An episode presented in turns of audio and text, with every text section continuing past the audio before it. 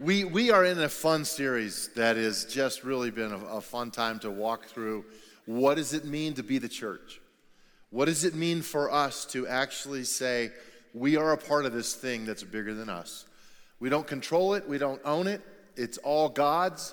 He said, I will build my church, but we get to be a part of it. So for the last 3 weekends, I've been talking about the church. And today I get to talk about the church and its mission. Anytime I say the word mission or someone's mission, I don't know, this is like from the time I was a little kid. We had a kind of a tradition in the Northrop home that on Saturday nights we would spend as a family together before we would go to church on Sunday.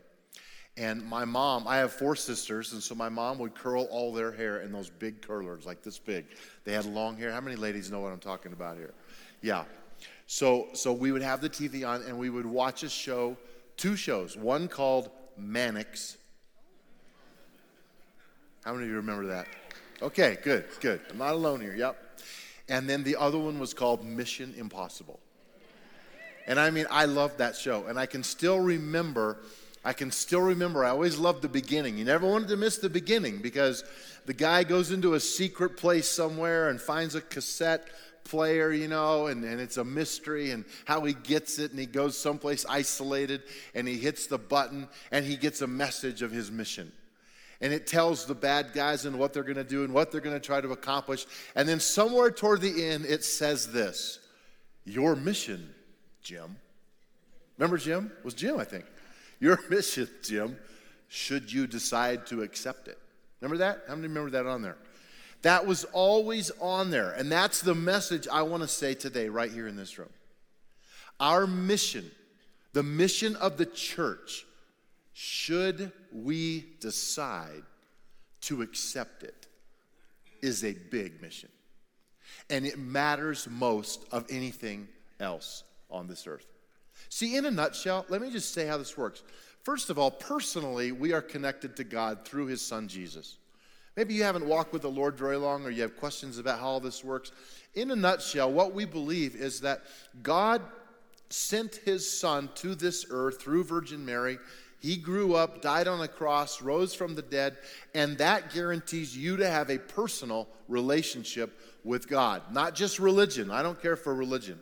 But a personal connection with God. Why? Because God the Father now sees you with the blood of Jesus atoning for your sin, which was always required through sacrifices in the Old Testament. That's why Jesus is called the Lamb of God who was slain.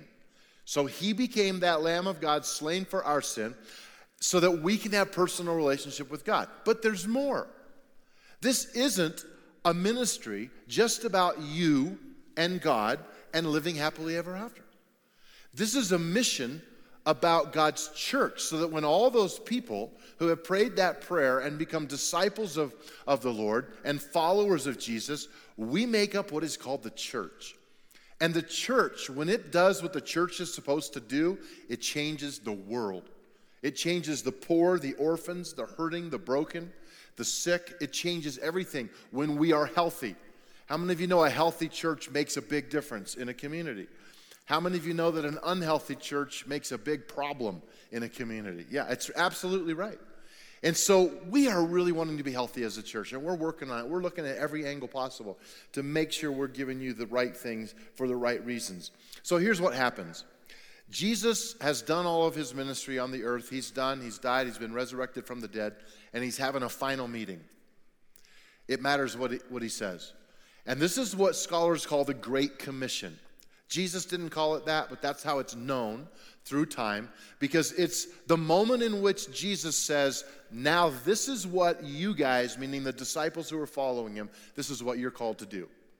So it's like he takes them alone, and he makes this statement in Matthew 28:19. I'm going to read it. Jesus came and told his disciples, I have been given all authority in heaven and on earth. Therefore, go and make disciples of all nations, baptizing them in the name of the Father and the Son and the Holy Spirit. Teach these new disciples to obey all the commands I have given you. And be sure of this. I love this part. I am with you always, even to the end of the age. I am with you. Not just know where you are, but I am with you in all of those moments. And we'll talk about what that really means. That's why it's called the Great Commission. Number one in your outline, we need to understand several things before we can really do the Great Commission. Number one is that all authority is actually given, it's not taken. I think that's why it's powerful and it's necessary for us to review what Jesus said when he actually says to his disciples, all authority is given me. Who gave him that authority, by the way? God the Father. But he didn't just take it. It was given to him. You know, you may be someone's boss, but it doesn't mean they've given you authority to speak into their life. You may be able to boss them around and they have to do what you say out of fear, but it doesn't mean they've said, I trust you, speak into my life. I love the story of a family that went out to dinner and they had several kids, and they had one little boy who was testing everything, you know, in that moment, and so he's standing on the bench that goes around the booth, and he's standing up, and his dad leans over and says, son, sit down. And he shakes his head no. And, of course, all the siblings are looking at him and looking at dad, and people are watching, and so his dad calls him by name and says, I said, sit down. So his dad slides around, grabs him by the arm, and says, you better sit down right now or you're in big trouble. And so he slides down in the seat, hits his bottom on the chair, and turns to his sister and says, in my heart, I'm still standing.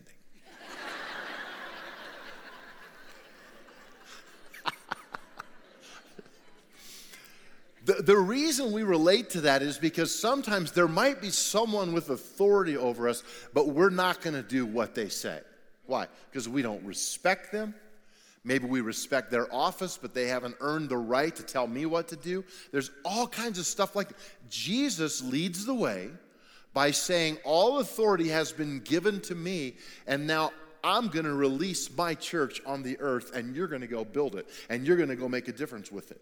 So we must know that we are given authority. And I guess I ask this question. Are you at a place in your life, really think about this, where you have said to someone you trust, I give you authority to speak into my life. I want to be tackled if I'm running the wrong way. And what happens so often is you try to correct someone and they just cut you off. I don't want to hear that. Don't tell me that. Don't tell me what to do. What? Wait a minute. We should be the people who have a sensitivity to trust people and friendship in our life to where we can actually say, look, I thank you for talking. Thank you for saying the hard thing to me. I've told our team, look, if you don't tackle me and I'm running the wrong way, then I'm going to be mad when I get up. Because I want someone to tackle me if my attitude is wrong or something isn't right in my life. Matter of fact, all of our pastors here at Timberline, they go through quite a training process. And part of that is a meeting with me at the very end when they've met with a bunch of other people, and we just talk about role and expectation, and it's a wonderful time in friendship and what that means. And one of the last things I do is I look them in the eye and I say, listen, this is a team. We're going to have a lot of moments together where we're talking about big stuff and big things, and I just need to know if you will give me authority to really speak into your life. And they have always said yes. And then I say, I want you to know that I give you authority to speak into my life.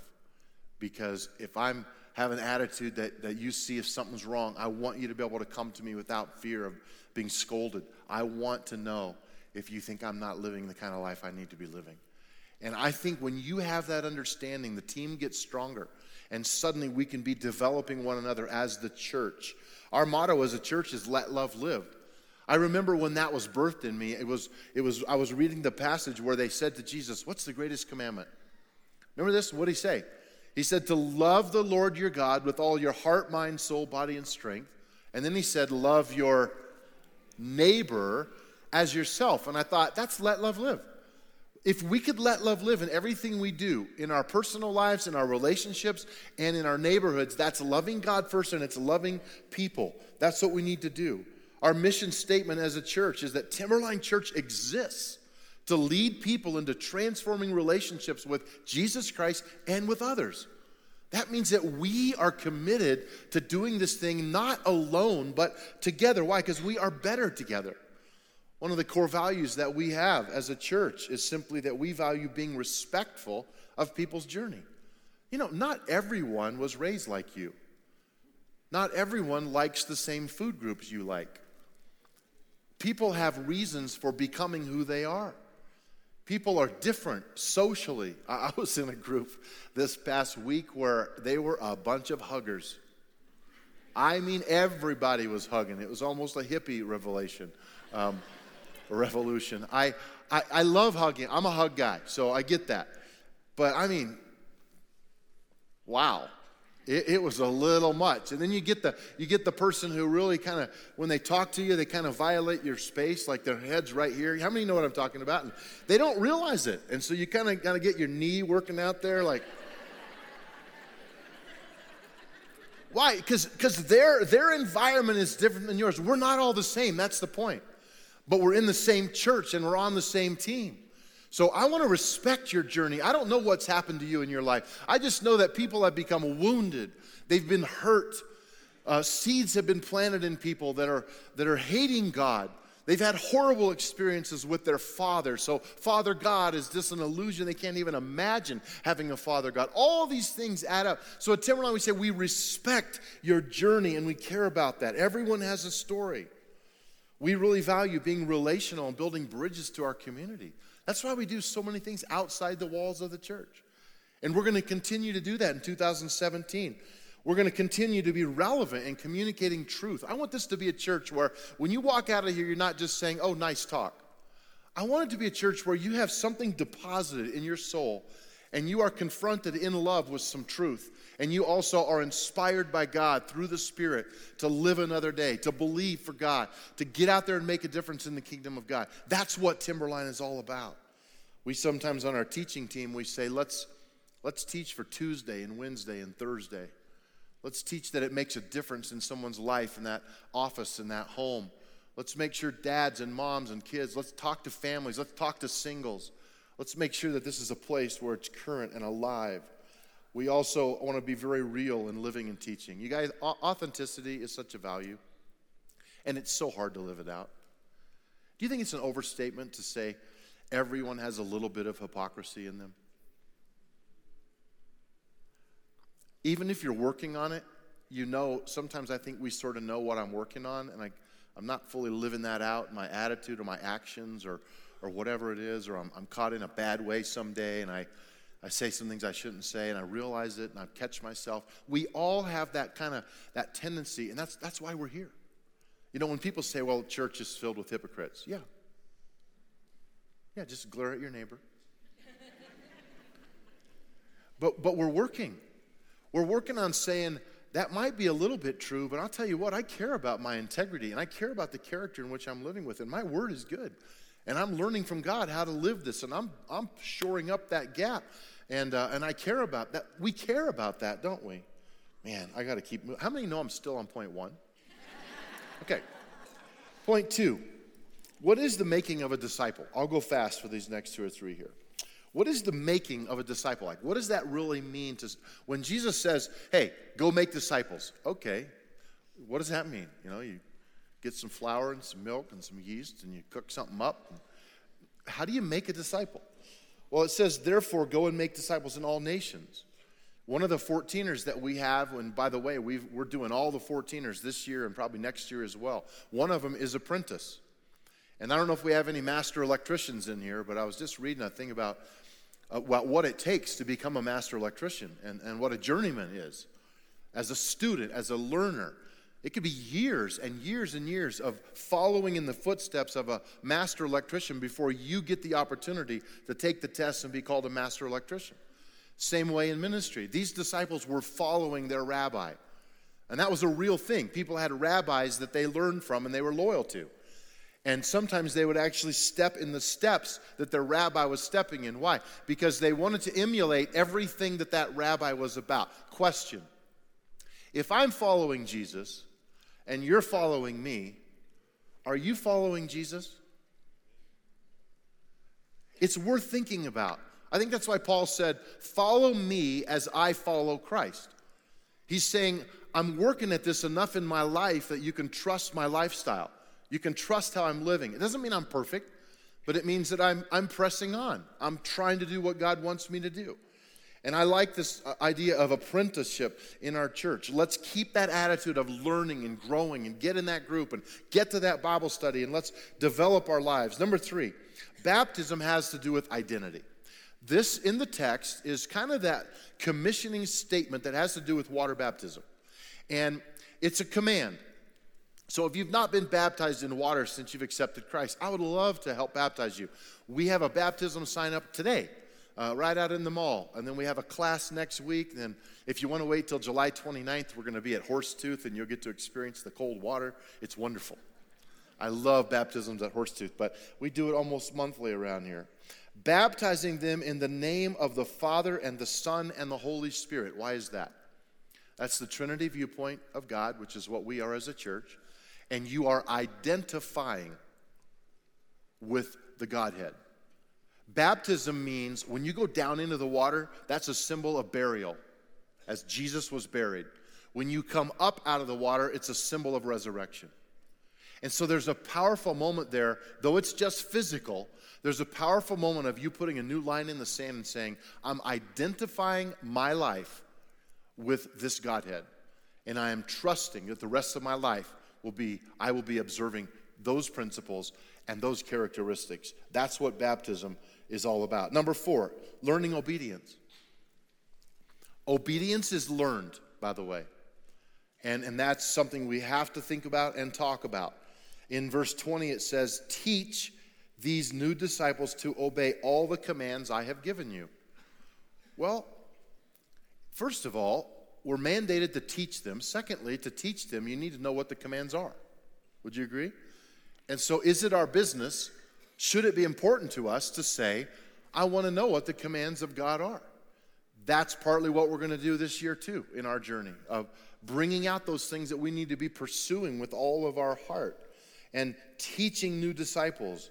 Training happens by repetition. It happens by learning or trust. Now, I have to tell you, the other day I was in a unique situation where I love smartphones. I don't know how they do it, but when they started getting navigation on your phone, and you can go to a brand new city you've never been in and just plunk in an address or say it, and it just takes you there, that's like a miracle. I feel like I'm being led by the Spirit, you know? I want to name my phone Jesus, I think. I got to tell you, I haven't said this all weekend, but I told my phone one time, I told Siri, I said, call me sweetheart.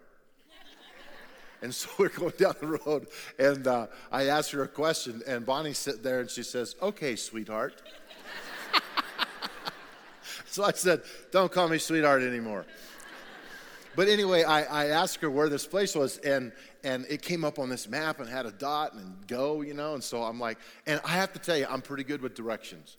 I've spent in the mountains a lot of my life and camping, and so I typically have a feeling about where north is. And I knew from a bigger map I had seen I had to end up going northwest. And she was taking me southeast. And I'm like, this is wrong. And she said, turn right. And I'm like, I can't turn right. It would violate my conscience. It would be a sin. No, kidding. It wasn't that strong. But I didn't. I turned left because I thought I got to go north. Well, I turned south. I didn't know it. She was right. I was wrong. And so she kept saying, turn around. Turn around. Make a U-turn. Finally, she said, you idiot, do what I say. No, she didn't. I was waiting for that. She did sound irritated in her voice, though. One of the things that I have to learn is how will I follow the voice of God? How will I discern it? How will I know it's Him? And how aggressive will I pursue what He is calling me to do? You guys, that's everything for us in 2017. What does that mean in your life personally? What does it mean for the church in the world? Because there are some fertile soils out there in the world, and Timberline better be all about that. That's why we're sending people. That's why we have mission trips. It's why we give. It's why we go. It's why we pray. It's why we do all of these things, because all of those things matter. Right now, we're training 23 kids in Joy Team. They have 17 weeks of learning biblical theology and doctrine, and then they have 8 weeks of developing people skills, and then they are released to help other kids. Some of those kids are yours, and you should be proud of them. Why? Because we believe in discipling. Number 5, let's be confident about the Lord's presence. This is a pause moment in the story when I think Jesus really has said everything big that he wants to say in terms of the going. Go into all the world, preach the gospel, making disciples, baptizing in the name of Jesus. Then it's like he stops and says, hey, lean in just a little bit here. And then he says, be sure of this. Anytime Jesus says, be sure of this, it's an emphasis. Be sure of this, I am with you always. Not, I know where you will be. I know where you plan to go. But I will be with you always. That's a game changer. He is with us in life. He is with us in sorrow. He is with us in grief. He is with us in the good days and the bad. He is with us. What a message he wanted to put as one of the last things he said to us as his church. We have a plaque in our home, and it's about this big, and it has Latin words on it, and I don't read Latin, but I do know what it says. And it says, bid him or not, God is here. Do you know that every atheist in this community, the presence of God is still in their house? God is everywhere. Aren't you glad? Though they might not like him, he really likes them. And he's constantly trying to plant seeds. That's where the church comes alive, is because we are called to help plant those seeds and water them and love people and encourage them so that this thing called the church is living. Dick Foth tells a story. Dick's on our teaching team here. Tells a story of Dr. Richard Halverson, who was a Senate chaplain for years in Washington, D.C., a really amazing man. He told Dick, he said, in Mark chapter 3, verse 14, when Jesus says he appoints his disciples to be with him, he took the time to study that word with, and he said it changed the entire trajectory of my ministry because I saw the value of what it means to go with people.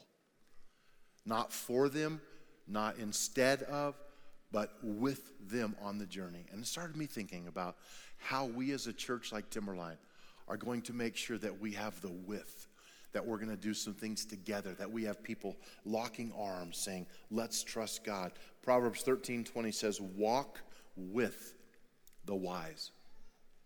Walk with the wise and become wise. Associate with fools and you'll get into trouble. Man, it's so true. Guys, let's put wise people in our lives. The last thing that I want to say is that we're on a timeline. I'm not crazy about, like this statement, it bothers me a little bit, but Jesus said it. His last thing was, even to the end of the age. Now, he's saying that in the sense of, I'm with you always, even to the end of the age, but that reference means that it's going to end, right?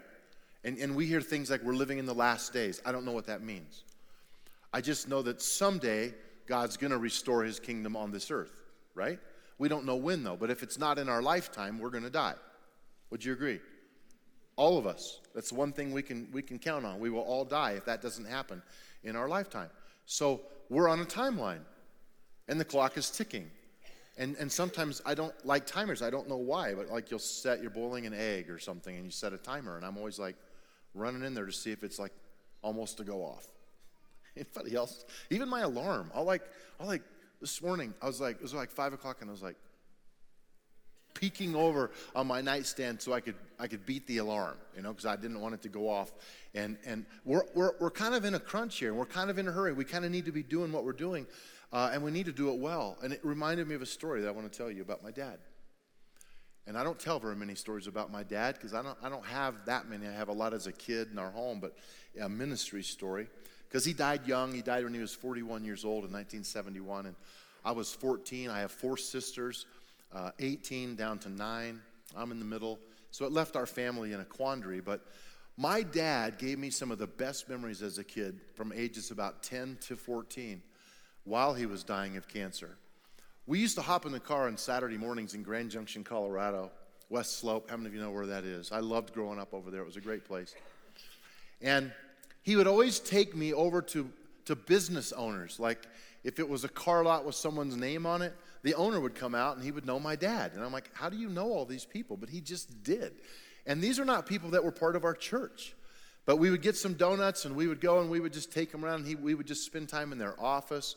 They would go kick the tires. We would go into sporting goods stores. We would talk. And he always knew the owners of all these businesses. He was just very relational. People just liked him naturally. It was his way of building bridges to people. And I'd get in the car, and this one guy, I always remember him because he always had a big old fat cigar in his mouth. We were talking, and I would say to my dad, "Dad, he was smoking."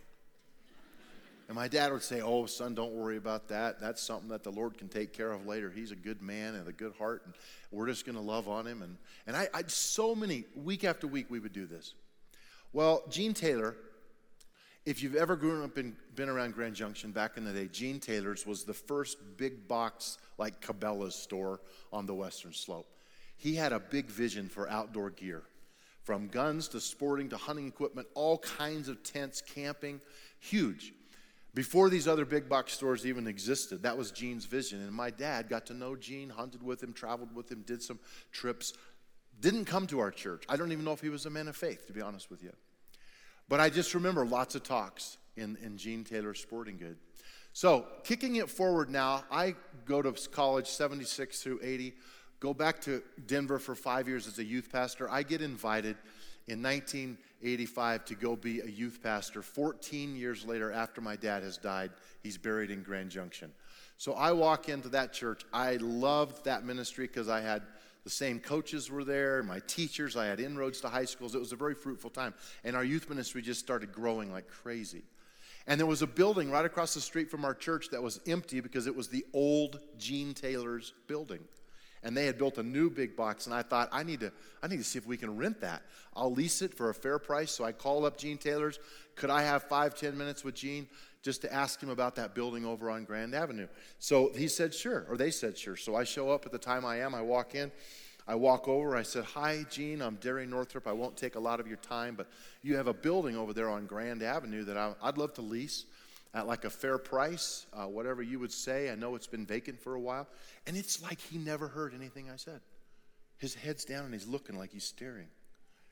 And then he looked up at me and he said, "What did you say your last name was?" And I said, "Northrop." And he said, "You wouldn't by chance be related to Buck Northrop, would you?" And I said, and by the way, anybody that called my dad Buck knew him really well and had a lot of time with him because that was kind of his outside name. And I said, "Gene, that was my dad."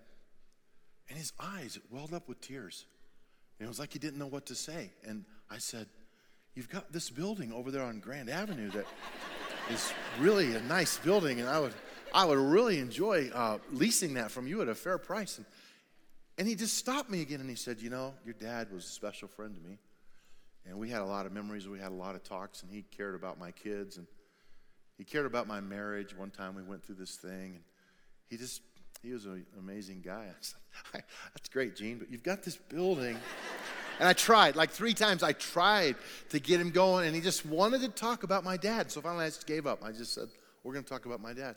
And he just went off and told some stories, and it was really meaningful to me, and it touched me deeply. And then he said, "Oh, did you want to talk about that building over there on Grand?" I said, "Yeah." And he gets up from his desk, walks back behind it. I hear some keys rattling around. He walks over. He has a key in his hand, and he's doing this like he wants me to go like this. So I hold my hand out, and he drops a key right in the middle of my palm. And he says, "That's the key to the building on Grand Avenue. Why don't you use it as long as you want? No charge. This one's on your dad." My dad had been in the ground for 14 years, but the seeds he had planted lived on. Let's pray. Lord, it matters the things we say. It matters the people we love. It matters the heart we bring. It matters. And I pray today for the soft touch of your Spirit in this place to roam through the hearts of men and women and to touch them to heal them, to let faith and hope come alive.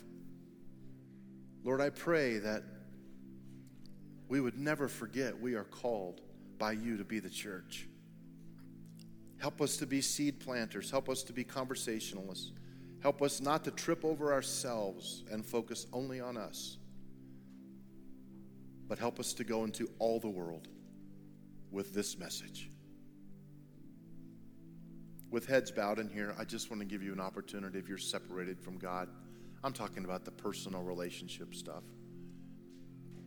It's why Jesus came, and he loves you so much. The Bible just says if you will confess with your mouth and believe in your heart, that means I say, I'm sorry, God. I believe you're the Son of God. You died for me, and your blood was spilled, so mine doesn't have to be. And I'm taking that by faith that it's true, and I trust you. That's what you say right here, right now. That puts you in eternity with God. But it also starts a process of being a disciple and a follower and the beginning of someone who believes in the church. And you have work to do on this earth with us. And we're going to be about that. I wonder, and I don't want you to raise your hand to this, but I wonder if there would be those who would just say, I know I need other voices speaking into my life. Even the stuff I may not want to hear. Lord, put the right people who love me in my life and help me to be wise enough to pay attention to their message. You may have sent them, Lord, and I'm going to trust that. Slow me down. Help me to hear your voice and make good decisions for my future. I trust you today, Lord. Lord, we give all this to you, and we thank you for this church. We ask you to be the Lord of your church at every turn. In the mighty name of Jesus Christ, we pray. Amen. Amen.